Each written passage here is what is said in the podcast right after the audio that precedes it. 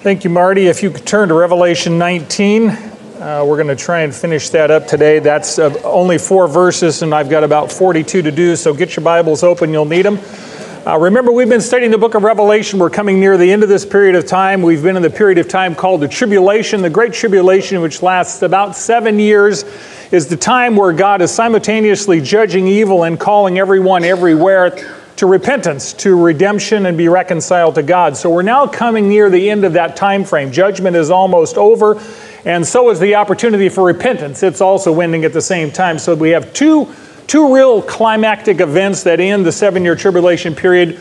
One, the second coming of Christ, and then the war of Armageddon, which occurs just before that. Last week we took a little look at the second coming. We'll do more of that in coming times, but today we want to focus on the, the war of Armageddon. Armageddon really has entered popular consciousness, I guess, as a metaphor for a world ending epic sort of battle and confrontation. There's at least two misconceptions about Armageddon. One, that it's only one battle, and two, that it only takes place in one location. In fact, it's an extended war that takes place over a period of time in multiple locations.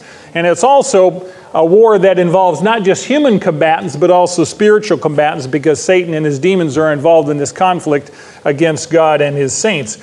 Satan's final attempt to really prevent Jesus Christ from returning to earth is the point of the War of Armageddon. And when Jesus does return to earth, of course, he's going to destroy Satan's kingdom and establish his own. So you understand why Satan doesn't want him to come back.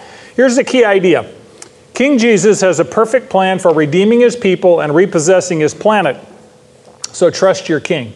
Trust your king. We've been in the middle of judgments and destruction and devastation. It's very easy to think the world is literally going to hell in a handbasket. It's true. But that does not mean Jesus Christ is not on the throne. God has a perfect plan, and we are living in part of that perfect plan. Here's the big picture God created people in order to have an intimate relationship with them. That was the point of creation. God's plan was God and man together forever. But in the Garden of Eden, Adam and Eve decided to, to reject God's love and followed Satan. And throughout history, it's really been a game of hide and seek. Man has rejected God's love and followed Satan, and God has sought out man. God continues to pursue man for a relationship by and large, man continues to reject God. So if we track this, just to give you a little historical perspective, Adam rejected God, right? Adam and Eve said, We're going to follow Satan. We don't want you to be king. We want to run our own show. God, in mercy, promised Eve that her seed, the Messiah, would destroy Satan. Satan wasn't done. He inspired Cain to kill his brother Abel. So God started over with Seth. Satan corrupted the human gene pool in Genesis 6 and so God started over with Noah. Humans tried to form a one world government in the Tower of Babel. God scattered them around the world and started back with one people group. He called Abraham, from whom would come the father, he would be the father of the nation of Israel that God would have a relationship with. So instead of trying to win the world at large, God said, I'm going to start with one man, one nation. I'm going to have an intimate relationship with the nation of Israel. And through that nation, Israel, I'm going to try and win the world back and reconcile them to myself. Through Israel, of course, would come the Messiah.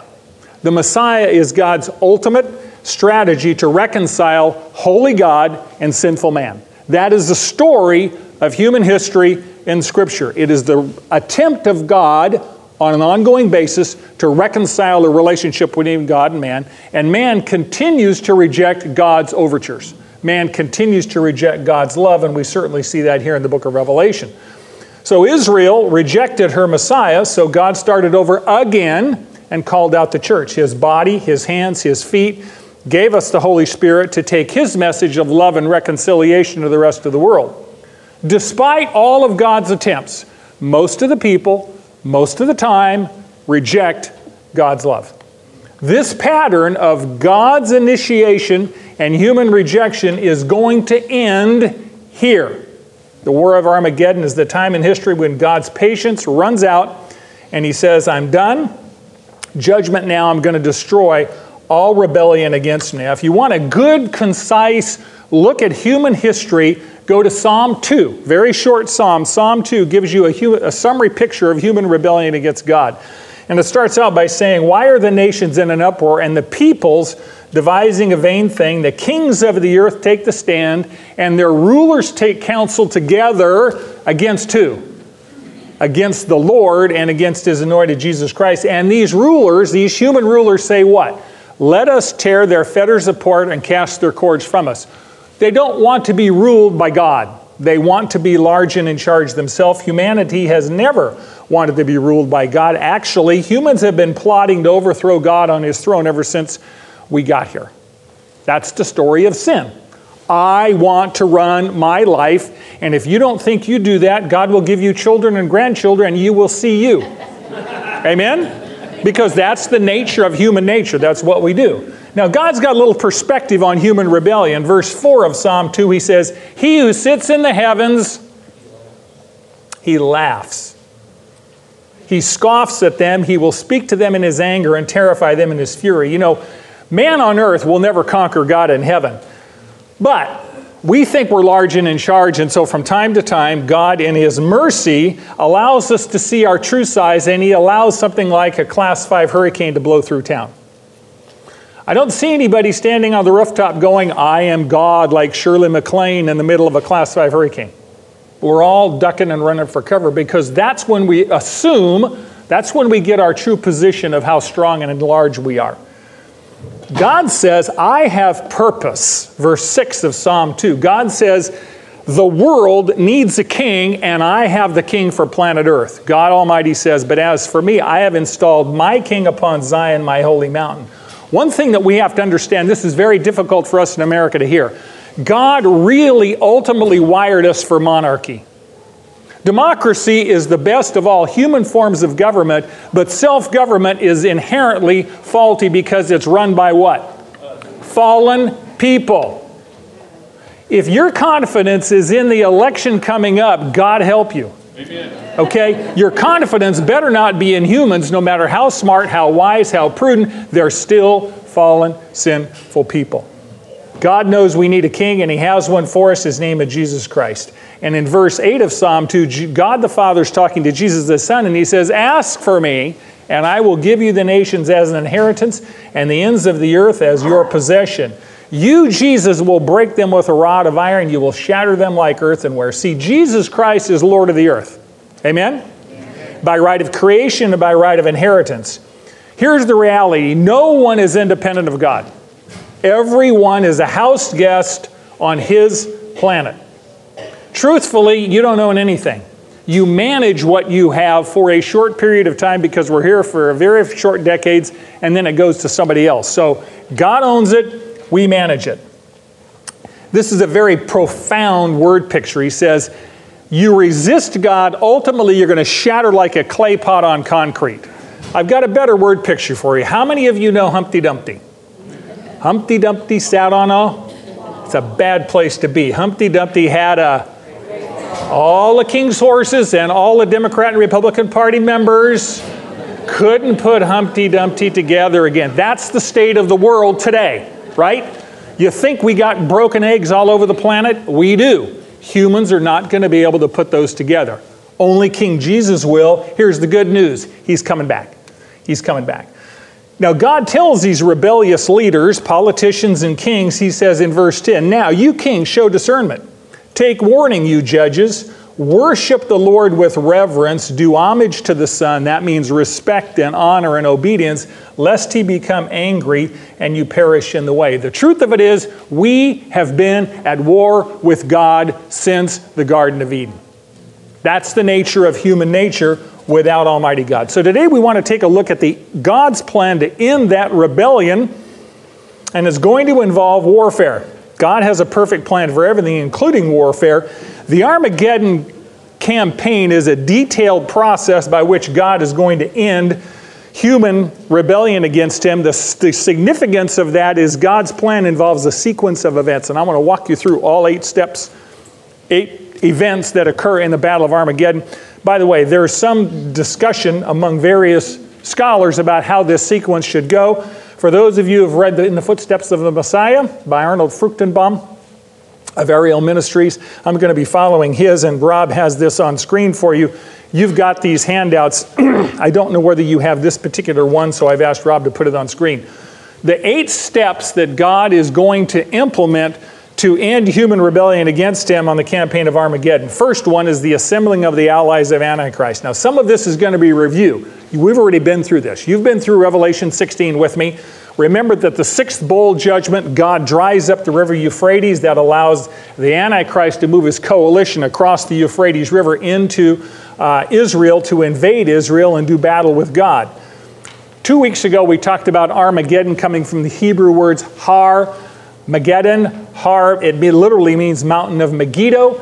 We talked a couple weeks ago that Megiddo is, was an ancient strategic city that guards literally the Megiddo Pass. So if you go to Haifa, which is northern Israel, there's a pass that goes into the valley of Jezreel, and Megiddo was the city that guarded that pass to protect the valley of Jezreel. The valley of Jezreel is the largest valley in, uh, in Israel, up in the northern part and it is a very, very, very broad plain. Napoleon said it would be the greatest battleground in the world. However, the campaign of Armageddon, the battle does not take place in the valley. The valley is just the staging ground for all of Antichrist's armies. The battle is for Jerusalem. That's what Satan wants. So, first of all, we have all the allies assembled in Jerusalem. Secondly, we see the destruction of Babylon. We've gone through this as well.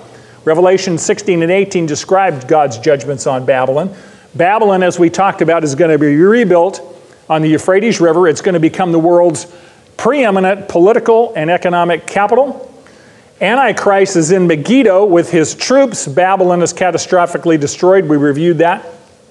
Jeremiah pr- predicted this in Jeremiah 50. By the way, if you really want a good study diagram on the destruction of Babylon, go to Isaiah 13 and 14 and Jeremiah 50 and 51 very detailed about the destruction of Babylon. And God said, I'm going to destroy it like Sodom and Gomorrah. It will never, ever be rebuilt. No one will ever live there. That prophecy has not yet occurred. Babylon was conquered by the Medes and Persians in 539, but they didn't destroy it. It was abandoned over a period of centuries. God says it's going to be destroyed like Sodom and Gomorrah, which means it's going to be trashed right down to the dirt level and no one's going to ever live there again. The world will be in shock over that. So we have the assembling of the ally of the allies of Antichrist. He's got his armies formed. God destroys Babylon. Now we come to a very hard part. This is difficult. It's the fall of Jerusalem. I want you to look in Zechariah 12, Zechariah 12 and 14. Here's the principle. God's loving plan for you will involve struggle and conflict. It doesn't say it might. It will. You are either going into a storm, coming out of a storm, or you're in a storm. Those of you that were in church, how many of you in the church this morning? You didn't go to the f- first service, make sure you're at 11 o'clock service. Storms are part of life. I didn't even know what Pastor Rogers was going to talk about, so this is the Holy Spirit putting this together. But our life involves struggle and conflict. Trust His wisdom. Trust His wisdom. So Antichrist gets the word that Babylon's been destroyed, and you think, well, why wouldn't Antichrist take all his armies, go back and defend Babylon? Satan's priority is not Babylon. Satan's priority is only one thing right now destroy the Jews. Destroy the Jews, and so he's going to move Antichrist's armies to attack Jerusalem. And Zechariah 12 tells us how that's going to happen. Zechariah 12, verses 2 to 3.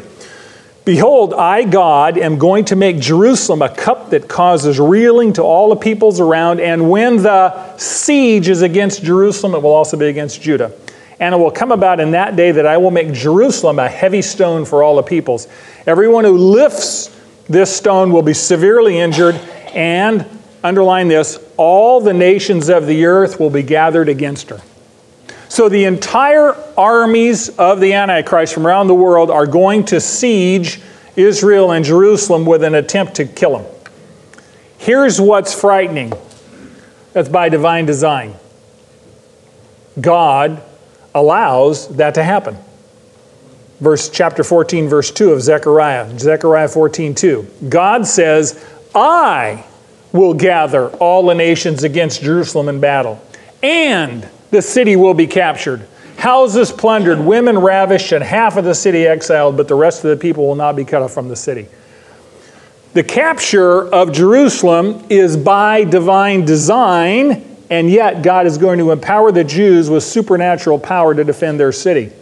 If you go to Zechariah 12, verse 4, God says, In that day, I'm going to strike every horse with bewilderment and his rider with madness, but I will watch over the house of Judah. In that day, I will make the clans of Judah like a fire pot among pieces of dry wood, and a flaming torch among sheaves.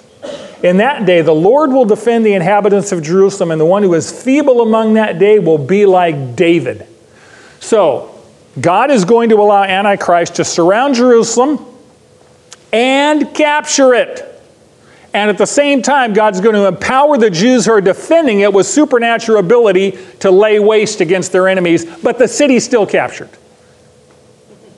And you go, Mama never told me that it could be that messy, right? I mean, I thought it was the good guys win, the bad guys lose, and that's the way it's supposed to be. We're not over. What did we hear? It ain't over till it's over. It's not over yet.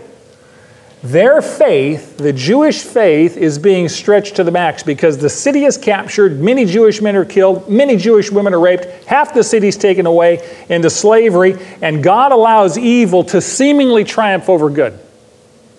And if you want a good exposition of that, read Habakkuk. So we have Jerusalem captured. Step number four the armies of the Antichrist go to Bozrah. Here's the principle when God closes a door, He opens a window. I, I said you may not see it. The truth of it is, most of the time we don't see it. You're, you're above average class, you're sharp people, but many, many times we don't see the window. You know why? We're not looking up. We're not looking up, real frankly. So, when God closes the door, He opens the window, but you may not see it, so trust His leading. Trust His leading. You can't always see the end. Matter of fact, you never can. Jerusalem is surrounded, it captured and falled, but what you don't know yet is most of the Jews aren't in Jerusalem. Most of the Jews have already fled south to Bozrah. That's down south here. You're going to see that number, I think, number four. They've already fled south to Bozrah, which is the land of Edom. Now remember that Satan's primary purpose is the destruction of the Jews, and so he's going to chase the Jews down to Bozrah. And Jesus Christ warned his followers that this was going to happen. Matthew 24, Matthew 24, 15, and 16. Jesus told his followers, when you see this happening and the next generations to follow, flee to the mountains. Flee to the mountains. Revelation 12 tells us that the Jews are to flee to the wilderness. So we have two places they're supposed to go one wilderness, two mountains. Well, where are there mountains and wilderness? Micah 2 12, Jesus said, I will assemble all of you, Jacob. I will surely gather the remnant of Israel. I will put them together as sheep of Bozrah as a flock in the midst of pasture. Let me tell you a little bit about Bozrah. Bozrah is located in the region of Mount Seir, which is east of the Jordan River and south. It is a rocky range of mountains in what was ancient Edom and is modern day southern Jordan. For those of you who have ever been to Israel, if you look at the Dead Sea and you look straight east, you're looking at Jordan. That's Edom, Ammon, that neck of the woods at that point. Many, many conservative scholars think this area is modern day Petra, P E T R A. It is a very large basin, a sunken basin surrounded by very, very hard, large mountains and very large cliffs. There's only one way in and out of this area. It is a very narrow passageway, about a mile long. You can walk it, and you can get about two horses in and out of there. It's a very narrow passageway. Steep cliffs all along the side and you open into this vast area, sunken area surrounded by cliffs. And believe it or not, Bozrah means sheepfold. Bozrah means sheepfold. He's talking about sheep, his people, and a safe place for them, and he's going to lead them there at that point in time. Now, another fascinating, for those of you that are taking notes, Daniel 11 really gives us uh, a prophetic perspective on why this is so significant.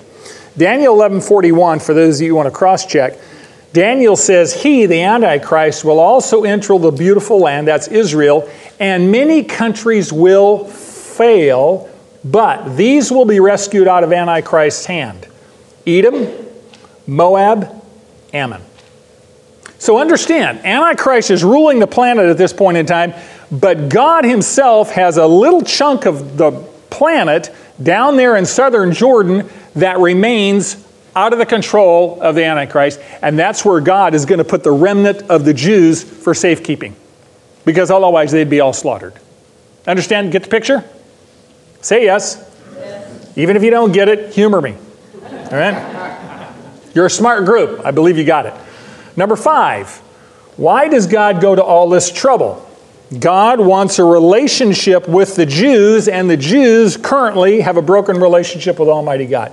So the next step is the national regeneration of Israel, which means the reconciliation of Almighty God with his chosen people, Israel. Zechariah 12, verses 10 to 13 are going to cover that. Here's the principle sometimes our Heavenly Father allows pain in our lives. Now, I shortened that up because before I shipped it over to Rob, I said sometimes our Heavenly Father allows for and arranges for pain in our lives to draw us closer to Him. So trust His love. And I know that many, many times we say, Well, God, if you loved me, you would give me health and wealth and happiness. But above all, God, if you loved me, you would let me have my way. And your children have said that to you, have they not? And your grandchildren have or will. And you will say, no, no, no, no, wrong question. Because I love you, I am not going to let you have your way. Because your way will involve taking your tricycle into the street and playing chicken with the semis. You know, not a good strategy. That's judgment of children, and the Lord says that to us as well.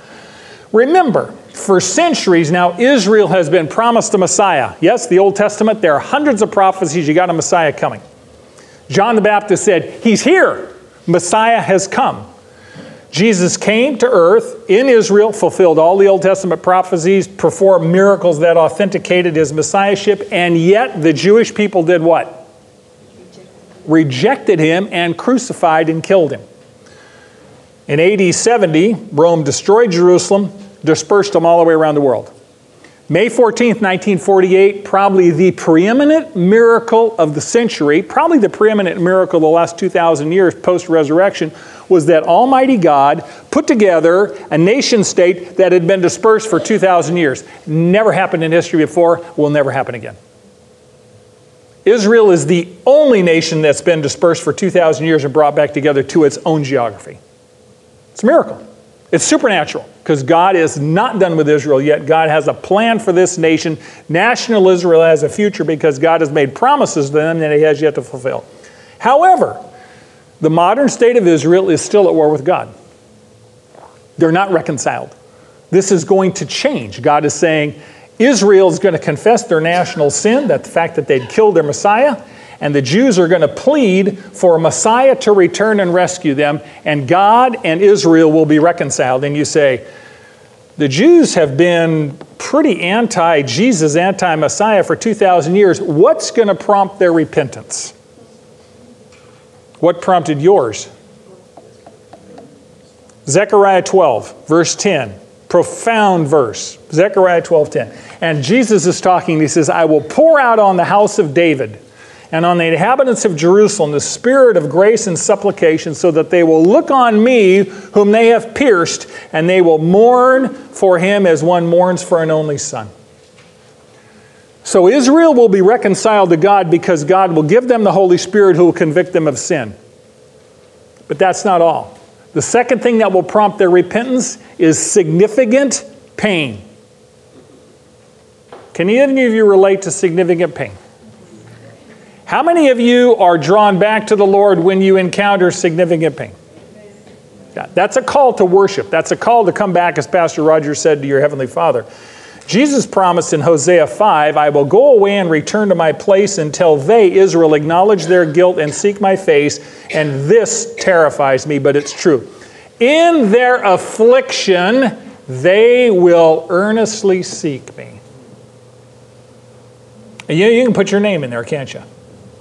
In my affliction, I really get focused on earnestly seeking God. Jesus left earth to left heaven, came to earth, and then went back to heaven. And he says, I am not coming back to earth until the Jews repent of their rejection. You understand the significance of this. The second coming depends on the repentance of Israel. Matthew 23 39. Jesus was rejected by the nation of Israel. Just before he went to the cross, he said, I say to you from now on, Israel, you will not see me until you say, Blessed is he who comes in the name of the Lord. Now, that is a messianic greeting. Blessed is he who comes, that's a king, right? Here's the message Jesus will not come back to earth the second time until the Jewish people repent and ask him to come back. Wow. You understand now why Satan has always wanted to destroy the Jewish people. You understand now if Satan can destroy the Jewish people before they repent, then Messiah will not come back. If Messiah doesn't come back, who stays free? Satan stays free. Satan wants to prevent the second coming from, of Jesus because that's when he gets imprisoned in the abyss. Have you ever asked yourself, why does anti Semitism linger? Why are half the United Nations resolutions, literally half, about a little strip of land 200 miles long, probably 40, 50 miles wide, called Israel. Why would Israel consume so much energy of the United Nations? Why is she such a flashpoint? She doesn't even have a major harbor, doesn't have a, a military that's threatening anybody, doesn't have a navigable port. And yet Israel occupies so much attention because Satan wants to destroy Israel, and he's been stirring up the nations against Israel for centuries and centuries and centuries. So, God has got a plan. God's plan is I'm calling Israel's enemies, led by the Antichrist, into Israel because I'm going to gather them to destroy them. That's the campaign of Armageddon. I'm going to destroy Israel's enemies, but I'm also going to afflict Israel so that she'll repent. So that she'll repent. This verse causes me much pain, but it's true. God has said it. Zechariah 13, verses 8 and 9. You say, well, Brad, how much pain is Israel going to have to endure before they repent and ask Messiah to come back and rescue them? Zechariah 13, 8 says, And it will come about and all the land, declares the Lord, that two parts will be cut off and perish, but the third will be left in it. And I will bring the third part through the fire I will refine them as silver and test them as gold. Then they will call upon my name, and I will answer them, and they will say, They are my people, and they will say, The Lord is my God. The German Holocaust destroyed one in three Jews. One out of three. There were about 18 million Jews before World War II, and Hitler butchered 6 million. God says the next Holocaust is going to take two out of three. Two out of three.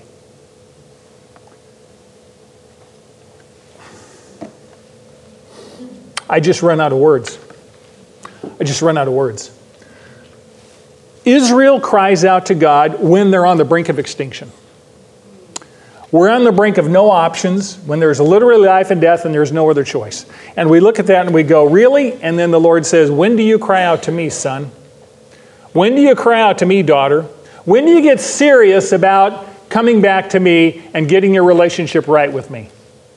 Unfortunately, many, many times it's only when what? We're in deep trouble. Deep trouble. So, when you look at the pain in your life, obviously we live in a broken planet. Not all that pain is designed by God, even though He supernaturally allows it. God is not the author of evil. We live in a broken place, and pain comes from Satan and brokenness. But when you're in the middle of suffering, as Pastor Roger said this morning, that's not the time to run away from God, that's the time to run to God. That's the time to run to your Father. That's the time to run to Him. So we have Jerusalem captured. We have the armies of Antichrist pursuing the Jews down south to Bozrah. We have the national repentance of Israel, and this all sets up the second coming of Christ. The second coming of Christ we talked about last week. The Jewish remnant pleads for him to return. Christ does not first come back to Jerusalem, he first comes back to Bozrah. He first comes back to Bozrah. Isaiah 34 tells us that he's going to judge all the nations, but he's going to begin his judgment in the land of Edom.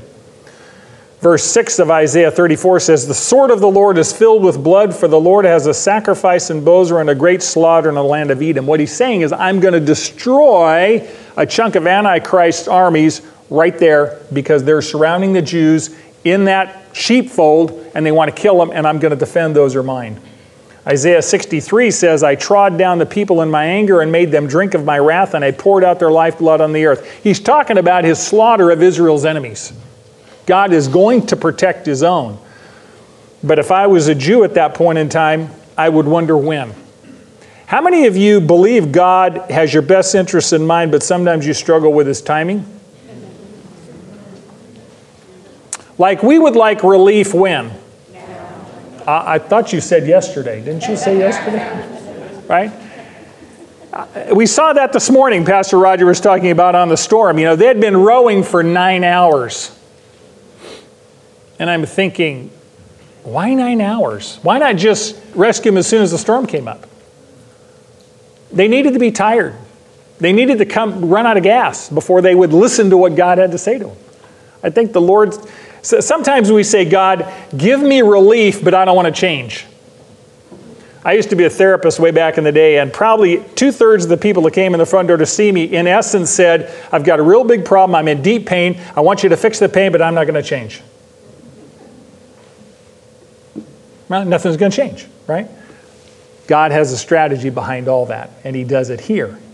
So after the battle at Bozrah, where God saves the Jews that are down there, he now is going to take the battle to the valley of Jezreel. Go to Revelation 19, where I told you to go to first. If you'd be so kind, some of you are already there. Revelation 19, verse 17.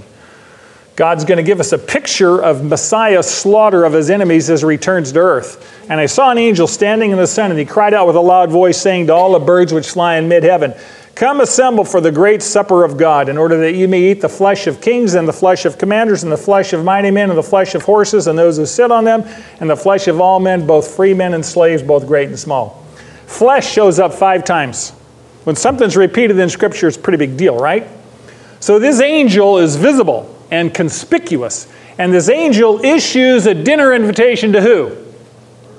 all the birds of the heaven, right? He's calling them to supper. Now, last week we looked at a different kind of supper, right? The marriage supper of the Lamb. This was a celebration of the wedding, the divine wedding. This is a feast of a little darker kind. This is a supper for birds of prey and carrion.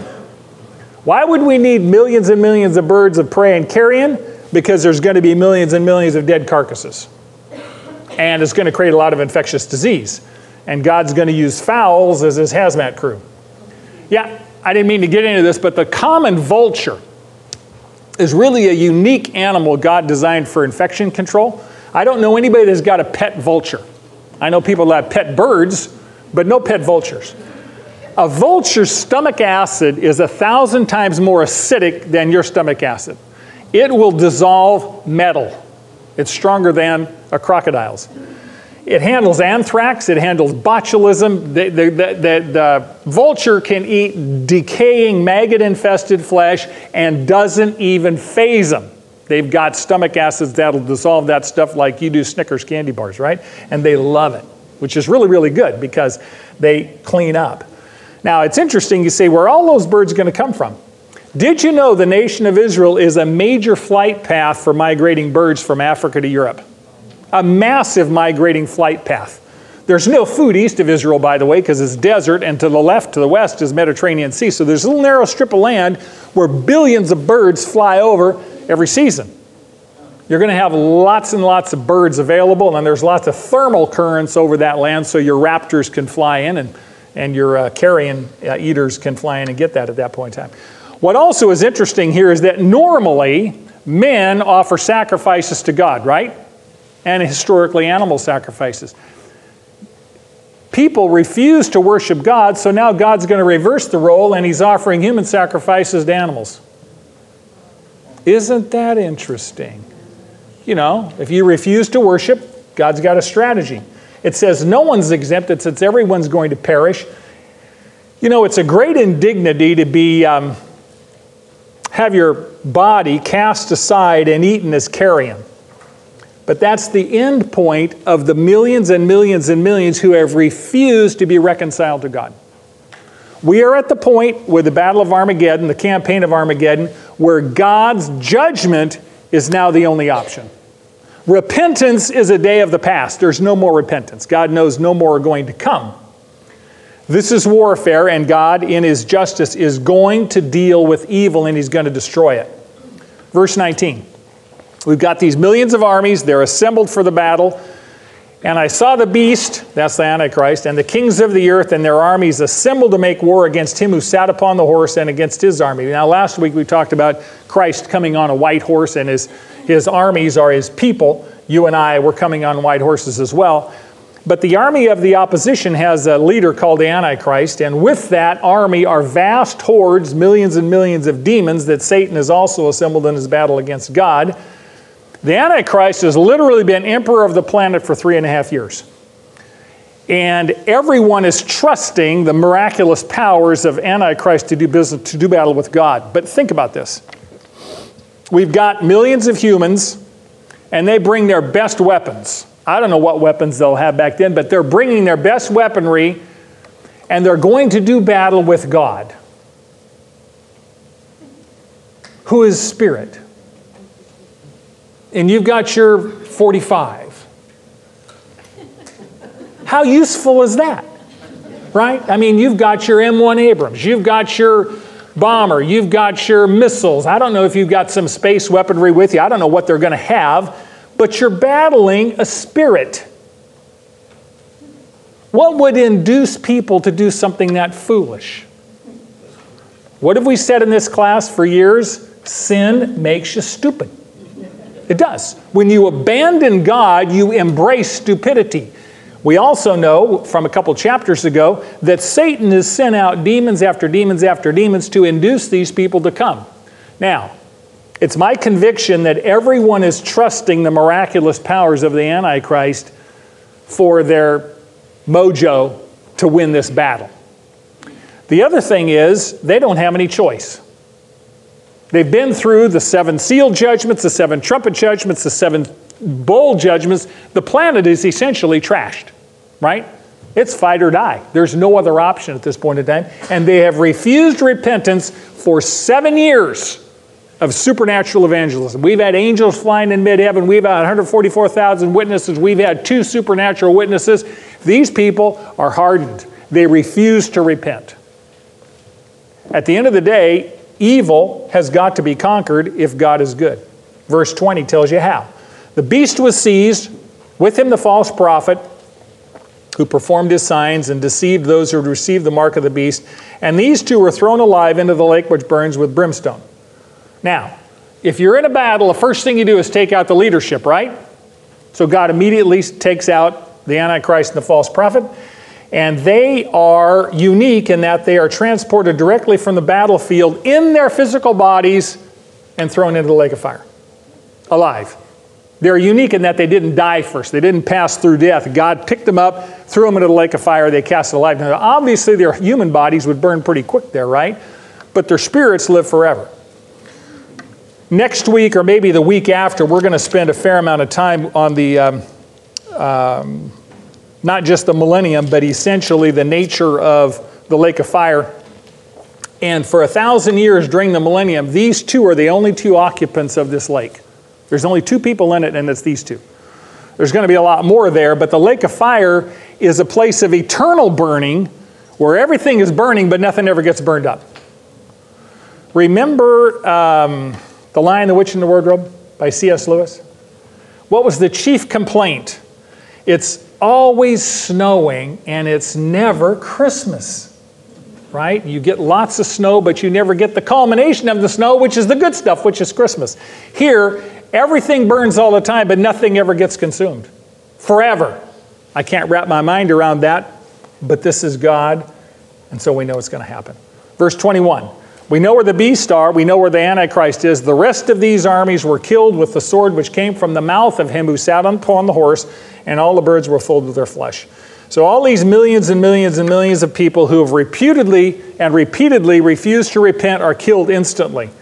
Henry Morris writes Like grapes trampled in a winepress, The blood bursts from their veins, and death is instantaneous, and soon the great trough is flowing with blood.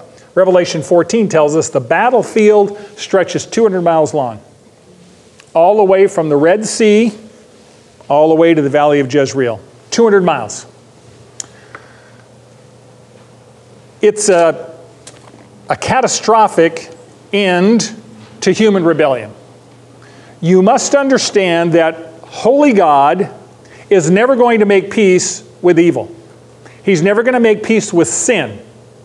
And we talked last week about for good to triumph, evil must be destroyed. You cannot compromise with that. God, in His infinite mercy, has to destroy evil because He's a good God and He knows what evil does to His children.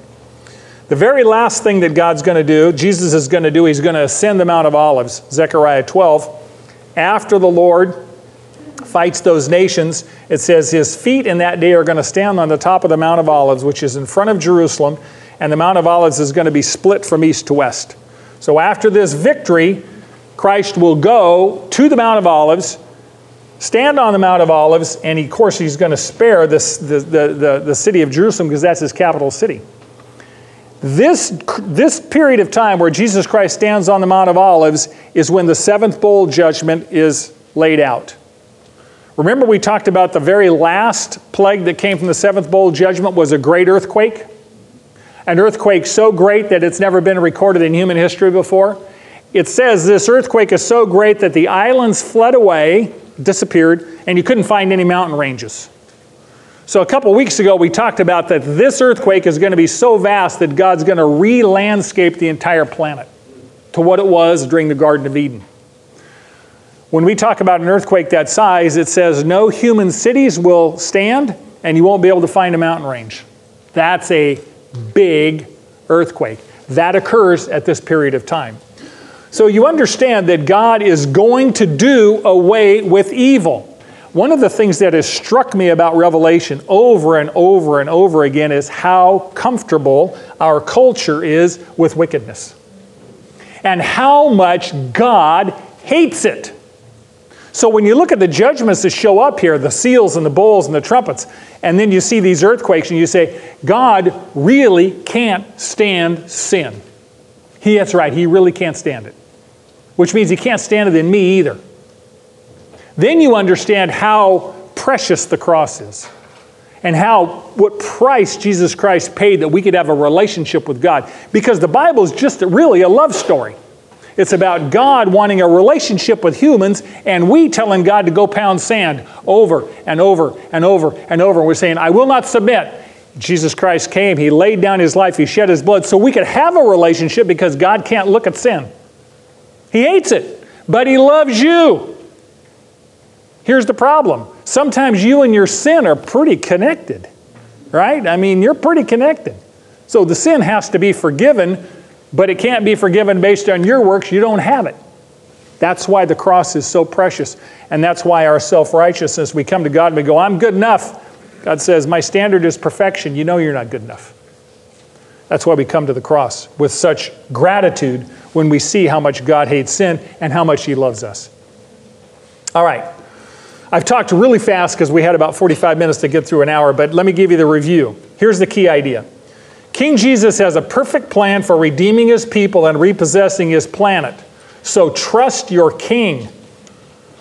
Number two, God's loving plan for you will involve struggle and conflict. So trust his wisdom. Number three, when God closes a door, he opens a window. But you probably won't see it, so trust his leading. Lastly, sometimes our Heavenly Father allows pain in our lives to draw us closer to Him, so trust His love. Does that make sense? Amen. Okay. Now that you know, do. Next week, we're going to be in one of the most unique chapters in Scripture. Revelation 20 is the only place that really discusses the length of the, the messianic reign. A thousand years. A millennium is what we'll look at next week, Lord willing. So, Put your pants on and your boots on and be ready to run fast.